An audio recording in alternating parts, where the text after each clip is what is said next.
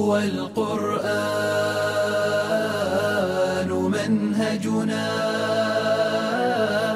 ونور الروح والعين فبادر نحو جنته جنته وحلق بالجناحين وخذ من نوره قبسا بتفسير الجلالين. فأول سلم للفهم في سفر الإمامين. فأول سلم للفهم في سفر الإمامين. بسم الله الرحمن الرحيم. الحمد لله والصلاة والسلام على رسول الله وعلى آله وصحبه وسلم تسليما كثيرا. حياكم الله أيها الإخوة الكرام والأخوات الكريمات في هذا الدرس من دروس التعليق على تفسير الجلالين جلال الدين المحلي وجلال الدين السيوطي رحمهم الله تعالى. وقد وقفنا في سورة المائدة عند قوله تعالى وحل لكم صيد البحر وطعامه متاعا لكم وللسيارة. بسم الله الرحمن الرحيم. الحمد لله والصلاة والسلام على رسول الله صلى الله عليه وسلم. اللهم اغفر لنا ولشيخنا وللجلالين وللمسلمين أجمعين. اللهم آمين. قال رحمه الله أحل لكم أيها الناس حلالا كنتم أو محرمين صيد البحر أن تأكلوه وهو ما لا يعيش إلا فيه كالسمك بخلاف ما يعيش فيه وفي البر كالسرطان وطعامه ما يقذفه ميتا متاعا تمتيعا لكم تأكلونه وللسيارة المسافرين منكم يتزودونه. وحرم عليكم صيد البر وهو ما يعيش فيه من الوحش المأكول أن تصيدوه. ما دمتم حرما فلو صاده حلال فللمحرم أكله كما بينته السنة. واتقوا الله الذي إليه تحشرون. يقول الله أحل لكم صيد البحر وطعامه متاعا لكم وللسيارة. يعني أيها الناس أحل لكم حلالا كنتم أو محرمين. طعام صيد البحر حلال. صيد البحر أن تأكلوه. والمقصود بصيد البحر هو ما لا يعيش إلا فيه لا يعيش إلا في البحر كالسمك. بخلاف ما يعيش فيه وفي البر كالسرطان. وهذا يعني يدل على أن هناك خلاف في الحيوانات التي البرمائيات التي تعيش في البر وتعيش في خارجه. وطعامه أي ما يقذفه ميتا. إذا أحل لكم صيد البحر هو الصيد الذي أنت تصيده. وأما طعامه هو ما يقذفه البحر على جانبيه وقد مات. فهذا أيضا يجوز لكم أن تأكلوه. متاعا لكم يعني تمتيعا لكم تأكلونه. وللسيارة المسافرين منكم يتزودونه في سفرهم. وحرم عليكم صيد البر ما دمتم حرما. فإذا الصيد في البر محرم فقط على المحرمين الذين هم في وقت الإحرام. وأما إذا حلوا من إحرامهم فيجوز لهم أن يصيدوا. قال وهو ما يعيش فيه من الوحش المأكول أن تصيدوه آه وطبعا يحرم صيد مثلا كل ذي ناب من السباع وكل ذي مخلب من الطير فلا يجوز أكلها. ما دمتم حرمة. وفي هذا دليل على أن السنة تنفرد بالتحريم. يعني هنا الله قال وحرم علي وحرم عليكم صيد البر ما دمتم حرما. لكنه لم يحدد صيد البر يحدد هذا حلال وهذا حرام منه. لكن جاءت السنة فحرمت كل ذي ناب من السباع وهو مثل الأسد مثل النمر مثل الذئب مثل الكلب لأن هذه كلها حيوانات مفترسة. وذي مخلب من السباع من الطير فأيضا يحرم. نعم ما دمتم حرما. قال فلو صادوه حلال فللمحرم أكله كما بينته السنة. يعني لو رجل غير محرم غير محرم وصاد صيدا فقدمه للمحرم هل يجوز للمحرم أن يأكل أو لا؟ يجوز له أن يأكل لأن السنة النبوية قد أثبتت ذلك. واتقوا الله الذي إليه تحشرون. قال رحمه الله: جعل الله الكعبة البيت الحرام المحرم قياما للناس يقوم به أمر دينهم بالحج إليه ودنياهم بأمن داخله وعدم التعرض له وجبي ثمرات كل شيء إليه وفي قراءة قيما بلا ألف مصدر قام غير معل. والشهر الحرام بمعنى الأشهر الحرم ذو القعدة وذو الحجة والمحرم ورجب. قياما لهم بأمنهم القتال فيها. والهدي والقلائد قياما لهم بأمن صاحبهما من التعرض له. ذلك الجعل المذكور لتعلموا أن الله يعلم ما في السماوات وما في الأرض وأن الله بكل شيء عليم فإن جعله ذلك لجلب المصالح لكم ودفع المضار عنكم قبل وقوعها دليل على علمه بما هو في الوجود وما هو كائن. اعلموا أن الله شديد العقاب لأعدائه وأن الله غفور لأوليائه رحيم بهم. جعل الله الكعبة البيت الحرام قياما للناس يعني يقوم به أمر دينهم بالحج إليه ودنياهم بأمن داخله وعدم التعرض له وجبي ثمرات كل شيء إليه. هذا معنى أن الله جعل الكعبة وجعل البيت الحرام قياما للناس بمعنى أنه اولا قياما للناس في عبادتهم يتوجهون إليه في العبادة ويحجون إليه. وأيضا في شؤون دنياهم فإنها تقوم تجارات كثيرة آه، تتعلق بالحرم. وكأن المقصود بهذا بالذات أهل مكة. قال وفي قراءة قيما بلا ألف مصدر قام غير معل يعني جعل الله الكعبة البيت الحرام قيما للناس. والشهر الحرام بمعنى الأشهر الحرم. الأشهر الحرم هي ذو القعدة وذو الحجة ومحرم ورجب. هذه أربعة أشهر محرمة. قال قياما لهم بأمنهم القتال فيها. بأمنهم القتال فيها وهذا معنى أنه جعل الله أنه قياما للناس وقيما للناس. فيحرم القتال في هذه الأشهر الأربعة. قال والشهر الحرام والهدي والقلائد. يعني جعل الله الكعبة البيت الحرام قياما للناس والهدي والقلائد. والشهر الحرام أيضا. جعلها الله سبحانه وتعالى شعائر للمسلمين. قياما لهم بأمن صاحبهما من التعرض له. يعني المقصود أن من يهدي إلى البيت هديا مثل الإبل أو غيرها ويقلدها هذه القلائد العلامات التي توضع في رقبة البعير أو يقلدها أي شيء يدل على أنها يسوقها إلى الهدي وإلى البيت الحرام فهي في أمن. قال والهدي والقلائد ذلك الجعل المذكور لتعلموا أن الله يعلم ما في السماوات وما في الأرض وأن الله بكل شيء عليم فإن جعله ذلك لجلب المصالح لكم ودفع المضار عنكم قبل وقوعها. وهو دليل على علمه سبحانه وتعالى بما هو كائن في الوجود. ثم يقول اعلموا أن الله شديد العقاب وأن الله غفور رحيم. يعني هذا تهديد. اعلموا أن الله شديد العقاب لأعدائه وأن الله غفور رحيم لأوليائه. قال رحمه الله ما على الرسول إلا البلاغ الإبلاغ لكم والله يعلم ما تبدون تظهرون من العمل. وما تكتمون تخفون منه فيجازيكم به. قل لا يستوي الخبيث الحرام والطيب الحلال ولو أعجبك أي سرك كثرة الخبيث فاتقوا الله في تركه. يا أولي الألباب لعلكم تفلحون. تفوزون. ونزل لما أكثروا سؤاله صلى الله عليه وسلم يا أيها الذين آمنوا لا تسألوا عن أشياء إن تبد تظهر لكم تسؤكم. لما فيها من المشقة. وإن تسألوا عنها حين ينزل القرآن أي في زمن النبي صلى الله عليه وسلم تبد لكم. المعنى إذا سألتم عن أشياء في زمنه ينزل القرآن بإبدائها. ومتى أبداها ساءتكم فلا تسألوا. قد عفى الله عنها عن مسألتكم فلا تعودوا. والله غفور حليم. قد سألها أي الأشياء قوم من قبلكم أنبياءهم فأجيبوا ببيان أحكامها ثم أصبحوا صاروا بها كافرين بتركهم العمل بها. ثم قال ما على الرسول إلا البلاغ. وهذا تأكيد لنفس المعنى الذي تقدم معنا أن وظيفة النبي صلى الله عليه وسلم ووظيفه الأنبياء والمرسلين هي الإبلاغ لما أمرهم الله أن يبلغوا. على الوجه البلاغ المبين.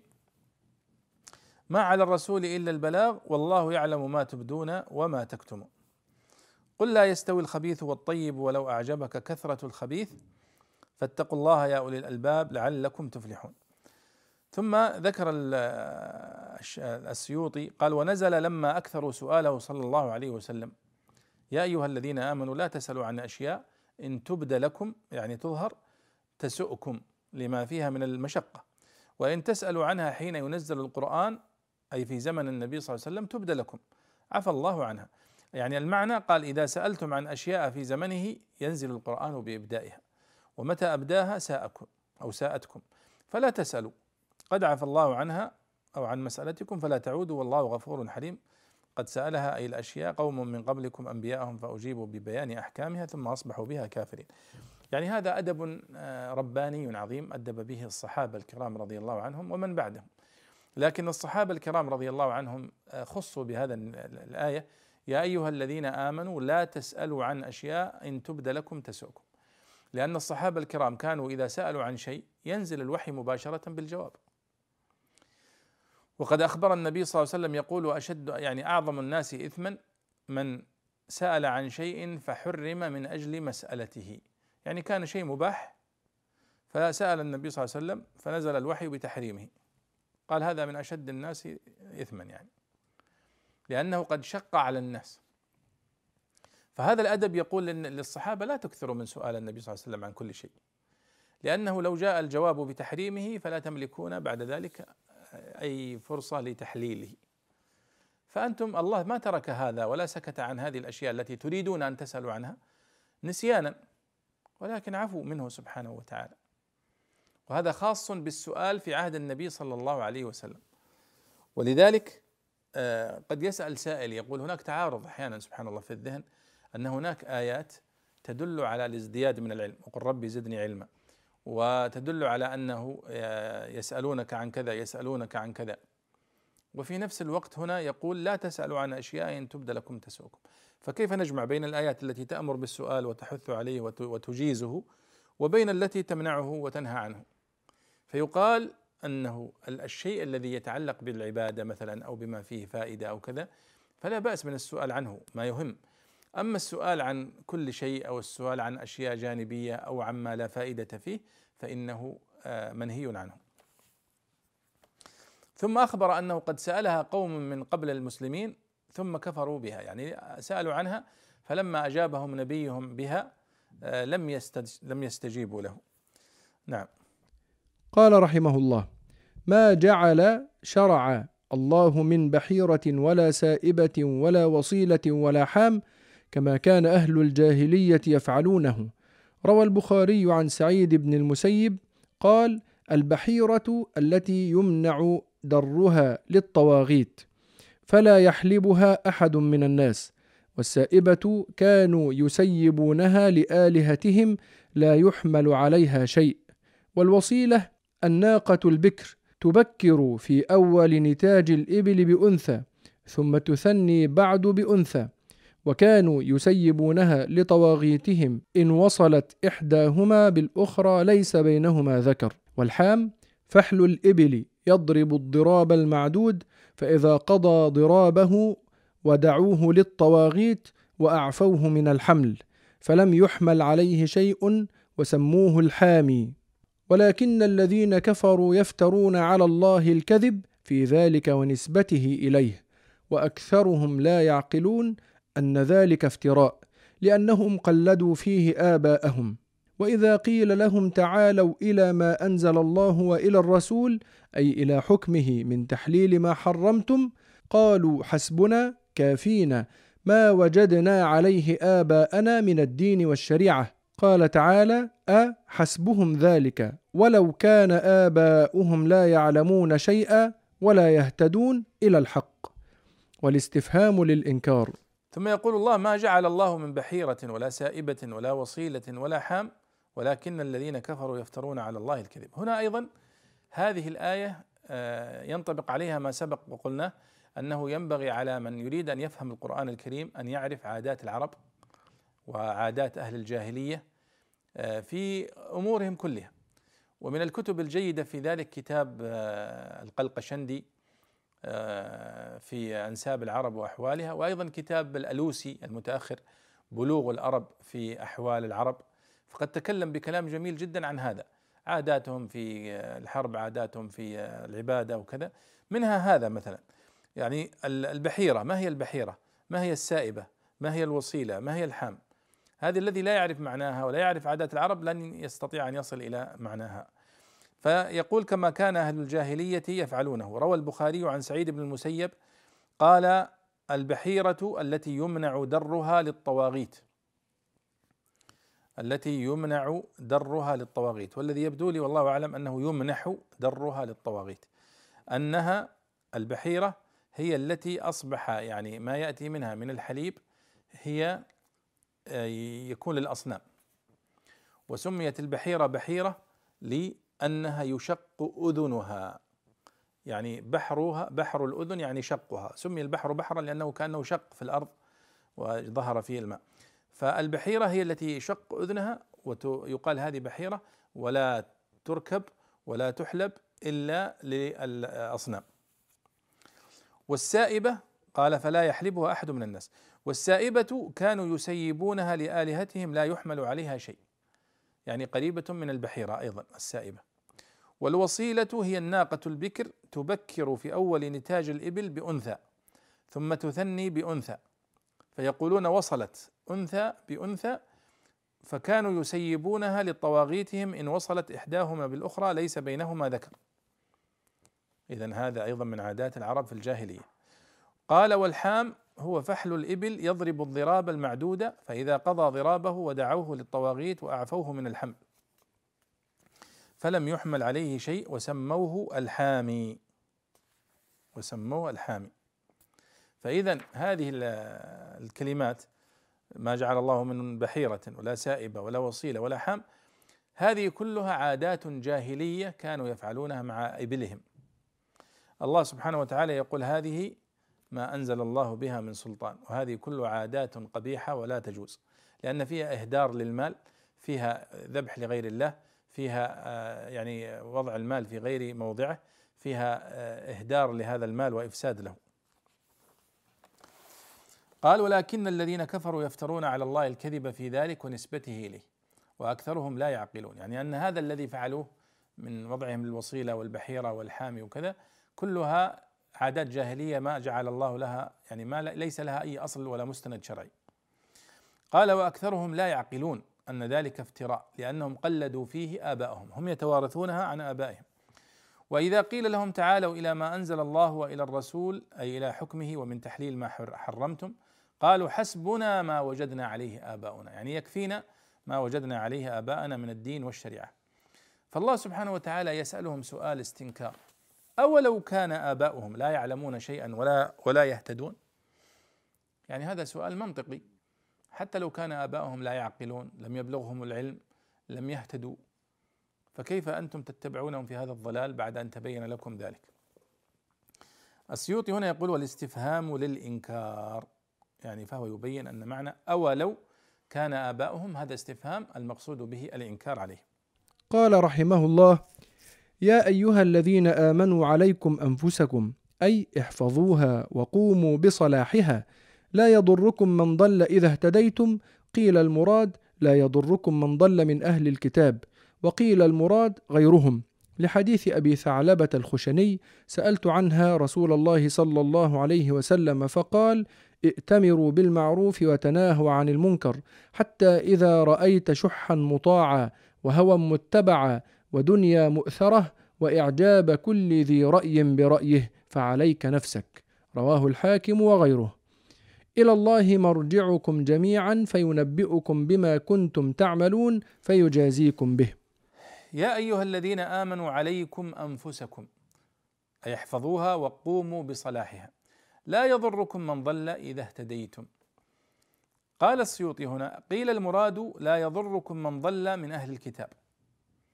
وقيل المراد غيرهم. لحديث أبي ثعلبة الخشني سألت عنها رسول الله صلى الله عليه وسلم فقال ائتمروا بالمعروف وتناهوا عن المنكر حتى إذا رأيت شحا مطاعا وهوى متبعا ودنيا مؤثرة وإعجاب كل ذي رأي برأيه فعليك نفسك رواه الحاكم وغيره. إلى الله مرجعكم جميعا فينبئكم بما كنتم تعملون. هذه الآية يعني وقع هناك خطأ في فهمها حتى في في زمن الصحابة رضي الله عنهم. يعني يا أيها الذين آمنوا عليكم أنفسكم هذا أمر بأن يعتني الإنسان بنفسه وأن يهذبها وأن يزكيها وأن يحرص على تهذيب نفسه. عليكم أنفسكم. لا يضركم من ضل إذا اهتديتم. وهذا صحيح فإنه إذا ضل غيرك ووقع في الضلال لن يكون على عليك شيء من وزره بس بشرط. إذا كنت قد قمت بواجبك في أمره بالمعروف وفي نهي عن المنكر وفي الدلالة على الخير. فلا يضرك بعد ذلك أن يبقى على ضلاله. وليس معنى الآية كما فهمها بعضهم في زمن الصحابة رضي الله عنهم حتى استلزم من أبي بكر الصديق رضي الله عنه أن يبين الخطأ الذي وقع فيه الناس. يا أيها يقول يا أيها الناس إنكم قد فهمتم هذه الآية على غير وجهها. ليس معنى يا أيها الذين آمنوا عليكم أنفسكم أن يتركوا الأمر بالمعروف والنهي عن المنكر ولا آه، تتدخلوا في شؤون الآخرين. ولو, ولو رأيتموهم على المنكرات والمعاصي. لا. ولكن أمروا بالمعروف ونهوا عن المنكر واصبروا على ما أصابكم. ولا يضركم بعد ذلك من ضل إذا اهتديتم. هذا هو معنى الآية. فليس معنى الآية هي أمر للناس بكف الكف عن الأمر بالمعروف والنهي عن المنكر وإنما بالعكس. قد شرح هذا المعنى كما قلت لكم أبو بكر الصديق رضي الله عنه. لا يضركم من ضل إذا اهتديتم سواء كان المقصود من ضل من أهل الكتاب أو غيرهم. فالمعنى هنا أعم من ذلك. قال رحمه الله يا أيها الذين آمنوا شهادة بينكم إذا حضر أحدكم الموت أي أسبابه حين الوصية اثنان ذوى عدل منكم خبر بمعنى الأمر أي ليشهد. وإضافة شهادة لبين على الاتساع. وحين بدل من إذا أو ظرف لحضر. أو آخران من غيركم أي غير ملتكم. إن أنتم ضربتم سافرتم في الأرض فأصابتكم مصيبة الموت تحبسونهما توقفونهما. صفة آخران. من بعد الصلاة أي صلاة العصر. فيقسمان يحلفان بالله إن ارتبتم شككتم فيهما ويقولان لا نشتري به بالله ثمنا عوضا نأخذه بدله من الدنيا بأن نحلف به أو نشهد به كاذبا لأجله. ولو كان المقسم له أو المشهود له ذا قربى قرابة منا. ولا نكتم شهادة الله التي أمرنا بإقامتها. إنا اذا إن كتمناها لمن الآثمين. فإن عثر اطلع بعد حلفهما على أنهما استحقا إثما أي فعلا ما يوجبه من خيانة أو كذب في الشهادة بأن وجد عندهما مثلا ما اتهما به أو ادعيا أنهما ابتاعاه من الميت أو وصي لهما به. فآخران يقومان مقامهما في توجيه اليمين عليهما. من الذين استحق عليهم الوصية وهم الورثة. ويبدل من آخران الأوليان بالميت أي الأقربان إليه. وفي قراءة الأولين جمع أول صفة أو بدل من الذين. فيقسمان بالله على خيانة الشاهدين ويقولان لشهادتنا يميننا أحق أصدق من شهادتهما يمينهما وما اعتدينا تجاوزنا الحق في اليمين إنا إذا لمن الظالمين. المعنى ليشهد المحتضر على وصيته اثنين أو يوصي إليهما من أهل دينه أو غيرهم إن فقدهم لسفر ونحوه فإن ارتاب الورثة فيهما فادعوا أنهما خانا بأخذ شيء أو دفعه إلى شخص زعما أن الميت أوصى له به فليحلفا إلى آخره. فإن اطلع على أمارة تكذبهما فادعيا دافعا له حلف أقرب الورثة على كذبهما وصدق ما ادعوه. والحكم ثابت في الوصيين منسوخ في الشاهدين وكذا شهادة غير أهل الملة منسوخة. واعتبار صلاة العصر للتغليظ وتخصيص الحلف في الآية باثنين من أقرب الورثة لخصوص الواقعة التي نزلت لها. وهي ما رواه البخاري أن رجلا من بني سهم خرج مع تميم الداري وعدي بن بداء أي وهما نصرانيان فمات السهمي بأرض ليس فيها مسلم فلما قدم بتركته فقدوا جاما من فضة مخوصا بالذهب. فرفعا إلى النبي صلى الله عليه وسلم فنزلت فأحلفهما ثم وجد الجام بمكة فقالوا ابتعناه من تميم وعدي فنزلت الآية الثانية فقام رجلان من أولياء السهمي فحلفا وفي رواية الترمذي فقام عمرو بن العاص ورجل آخر منهم فحلفا وكان أقرب إليه وفي رواية فمرض فأوصى إليهما وأمرهما أن يبلغا ما ترك أهله. فلما مات أخذ الجام ودفع إلى أهله ما بقي. ذلك الحكم المذكور من رد اليمين على الورثة.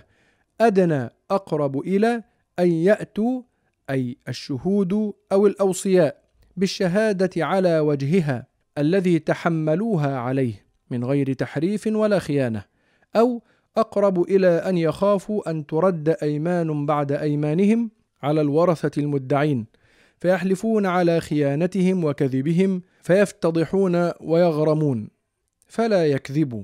واتقوا الله بترك الخيانة والكذب واسمعوا ما تؤمرون به سماع قبول. والله لا يهدي القوم الفاسقين الخارجين عن طاعته إلى سبيل الخير. يا أيها الذين آمنوا شهادة بينكم إذا حضر أحدكم الموت. هذه آه، الآية تتحدث عن ماذا يصنع من حضره الموت وكيف يوصي وكيف يشهد على وصيته.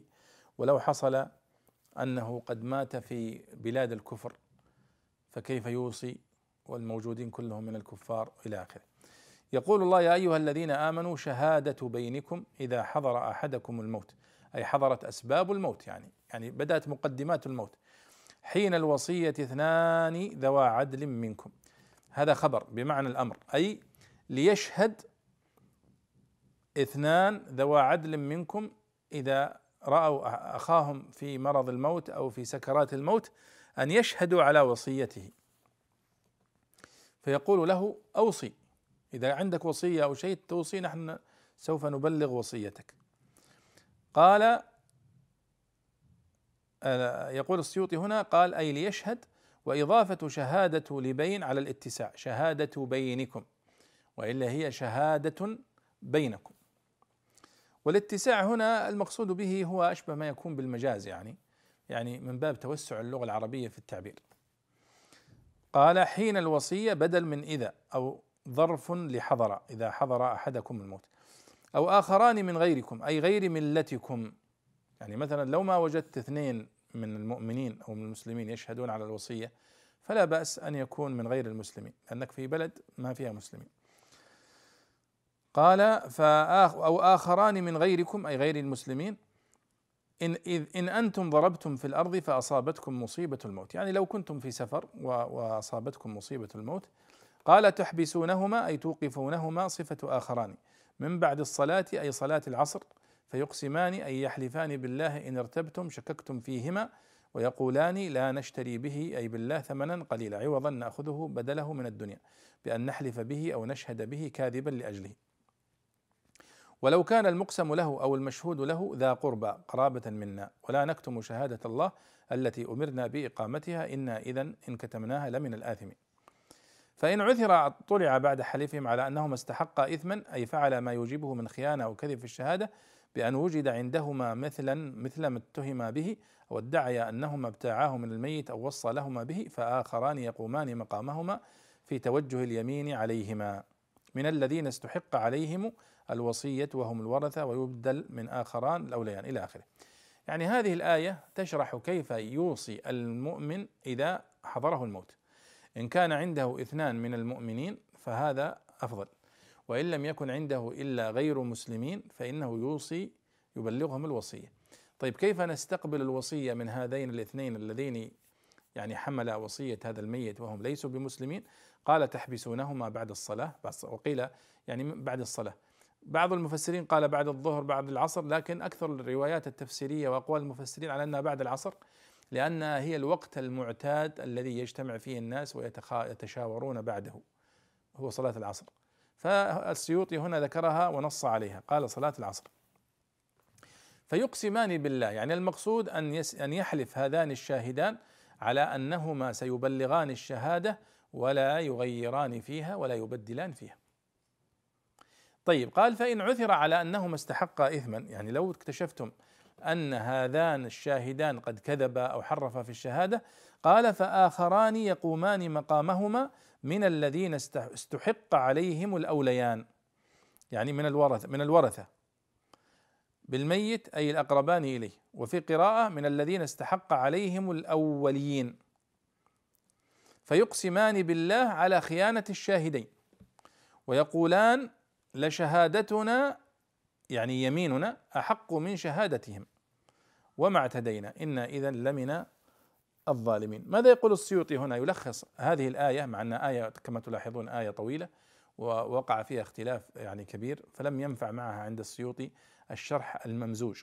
فقال تلخيصا بعدها وهذا من أسلوب السيوطي وأيضا المحلي قبله أنه بعض الآيات أحيانا لا يكفي الفك اللغوي لها فيأتي فيلخص بمعنى إجمالي. فيقول المعنى ليشهد المحتضر على وصيته اثنين أو يوصي إليهما. من أهل دينه أو غيرهم ان فقدهم لسفر ونحوه. فإن ارتاب الورثة فيهما فادعوا أنهما خانا بأخذ شيء أو دفعه إلى شخص زعم أن الميت أوصى له به فليحلف إلى آخره. فإن اطلع على أمارة تكذبهما فادعيا دافعا له حلف أقرب الورثه على كذبهما وصدق ما ادعوا والحكم ثابت في الوصيين منسوخ في الشاهدين. يعني الوصيين آه، ثبت عن النبي صلى الله عليه وسلم وثبت في القرآن في هذه الآية. وكذا شهادة غير أهل الملة منسوخة. يعني الذي يشهد من غير المسلمين آه، يرى السيوطي أنها منسوخة بمعنى أنه لا يجوز أن شهادة الكافر على المسلم. قال واعتبار صلاة العصر للتغليظ. لماذا اختار صلاة العصر بالذات؟ قالوا لأن صلاة العصر هي الصلاة الوسطى والحلف بعدها يكون أغلظ. قال وتخصيص الحلف في الآية باثنين من أقرب الورثة لخصوص الواقعة التي نزلت لها. فإذا هذا تلخيص وبيان لمعنى الآية كما آه، يراه السيوطي. وهي ما رواه البخاري أن رجلا من بني سهم لأن لها سبب نزول هذه الآية أن رجلا من بني سهم خرج مع تميم الداري وعدي بن بداء وهما نصرانيان. فمات السهمي بأرض ليس فيها مسلم. فلما قدم بتركته فقدوا جاما من فضة آه، مخوصا بالذهب. الجام يبدو أشبه ما يكون بالماعون الذي يشرب فيه. فرفع إلى النبي صلى الله عليه وسلم فنزلت هذه الآية. فأحلفهما ثم وجد الجام بمكة. يعني ما كان بمكة. فقالوا ابتعناه من تميم وعدي. فنزلت الآية الثانية. فقام رجلان من أولياء السهمي فحلفا. وفي رواية الترمذي فقام عمرو بن العاص ورجل آخر منهم فحلف وكان أقرب إليه. وفي رواية فمرض فأوصى إليهما وأمرهما أن يبلغا ما ترك أهله. فلما مات أخذ الجام ودفع إلى أهله ما بقي. إذا تلاحظون هذه الآية في الإشهاد على الوصية في حال السفر أو في بلاد الكفر أو كان المصاحبون من الكفار ففيها هذه هذا أو هذه الآية العظيمة التي نزلت في سورة المائدة تتحدث عن ذلك. قال الله ذلك أدنى أن يأتوا بالشهادة على وجهها أي الأوصياء والشهود الذين تحملوها من غير تحريف ولا خيانة و أو أقرب إلى أن يخافوا أن ترد أيمان بعد إيمانهم على الورثة المدعين فيحلفون على خيانتهم وكذبهم يعني هم سوف يصدقون هؤلاء الشهود سيصدقون في يمينهم لأنهم يعلمون أنهم لو كذبوا فإن هناك من سيحلف من الورثة بأنهم قد خان وأنهم قد كذب ويسقط بذلك الحاكم أو القاضي يسقط يمين السابقين. فهذا أدعى أنهم في حضرة المسلمين وفي بعد صلاة العصر فيعرفون أن هذا موقف فيه مسؤولية وفيه هيبة وسوف لن يحلفوا إلا وهم على بينة وعلى ثقة. لأن هناك يعني مرحلة أخرى سوف تبين آه، يعني سوف تكون آه، يعني حاسمة في هذا الأمر. ذلك أدنى أن يأتوا بالشهادة على وجهها أو يخافوا أن ترد أيمان بعد أيمانهم. واتقوا الله واسمعوا يعني بترك الخيانة والكذب واسمعوا ما تؤمرون به سماع قبول والله لا يهدي القوم الفاسقين الخارجين عن طاعته إلى سبيل آه إلى سبيل الخير. وهذه الآية وأمثالها تدل على الاحتياط الشديد الذي في هذه الشريعة. وهو حتى انظروا إلى الميت أو الذي مات في سفر كيف قد جعل الله سبحانه وتعالى له مخرج؟ إذا أراد أن يوصي وحضرته الوفاة فإن هناك مخرج له يمكن أن يوصي وأن يشهد على وصيته اثنين. من ممن يعني حضره في في في وفاته سواء كانوا من المسلمين أو كانوا من غير المسلمين. وأيضا وضح للورثة وكيف يتعاملون مع هؤلاء عندما يعودون إلى وطنهم ويبلغون أهله أنه قد مات وأنه قد ترك كذا وكذا وأوصانا بكذا وكذا. فيتوثقوا منهم بهذه الطريقة التي ذكرها الله سبحانه وتعالى في هذه الآية. ولعلنا نكتفي بهذا في هذا المجلس ونكمل إن شاء الله في الدرس القادم وصلى الله وسلم على سيدنا ونبينا محمد وعلى آله وصحبه أجمعين. هو القرآن منهجنا ونور الروح والعين فبادر نحو جنته جنته وحلق بالجناحين وخذ من قبسا بتفسير الجلالين فأول سلم للفهم في سفر الإمامين. فأول سلم للفهم في سفر الإمامين.